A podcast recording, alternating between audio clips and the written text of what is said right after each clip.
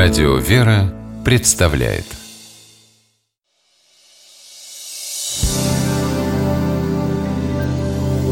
Первый источник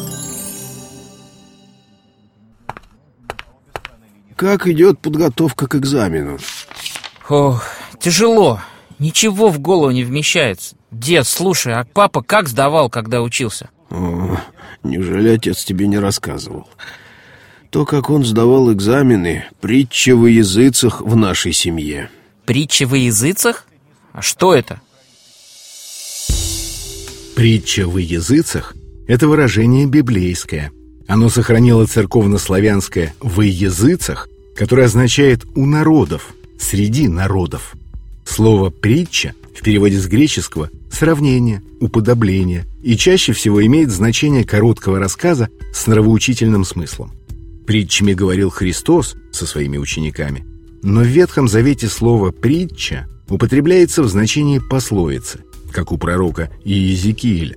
«Всякий, кто говорит притчами, может сказать о тебе, какова мать, такова и дочь». А в значении мудрого изречения или нравственного наставления, как, например, в книге «Притчи Соломоновых» и в книге «Екклесиаста». В Ветхом Завете стать притчу во языцах означало сделаться объектом всеобщего осуждения и насмешек. Приведем несколько цитат из первоисточника. «Он поставил меня притчью для народа и посмешищем для него», говорится в книге Иова. Многострадальный Иов, лишенный по попущению Божьему всего, что имел, в болезнях и несчастьях стал притчью для народа, то есть предметом поругания и насмешек.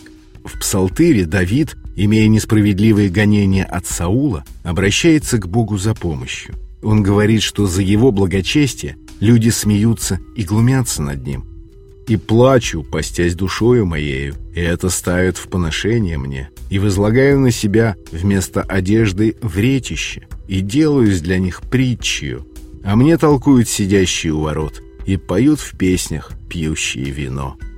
Давид налагал на себя пост и одевался в особую одежду из грубой ткани, вретище, которое говорило о силе переживаемых им горестей.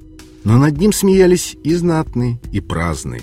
Давид молится о своем спасении Богу и получает его.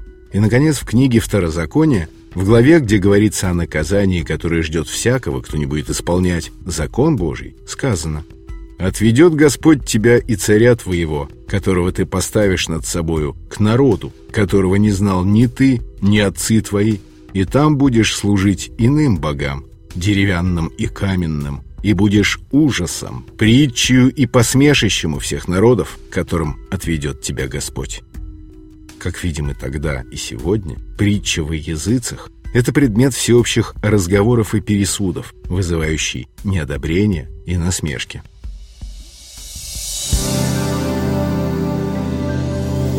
Первый источник